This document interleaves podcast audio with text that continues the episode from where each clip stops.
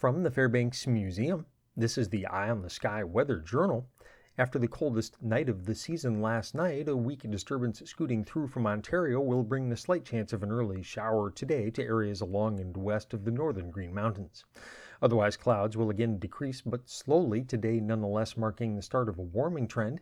After highs in the 50s today, 60s and 70s can be expected for the rest of the week. We could perhaps call this a scale model of what happened during late October of 1969. In the wake of a snowstorm just two days earlier, record cold gripped much of Vermont and New Hampshire on today's date. Concord, New Hampshire sank to 10 degrees, as did Woodstock in Vermont. The coldest reports came from Rochester and Cavendish, both dropping to 9 degrees. A late season warm spell came to the rescue just three days later when Vernon warmed to 64.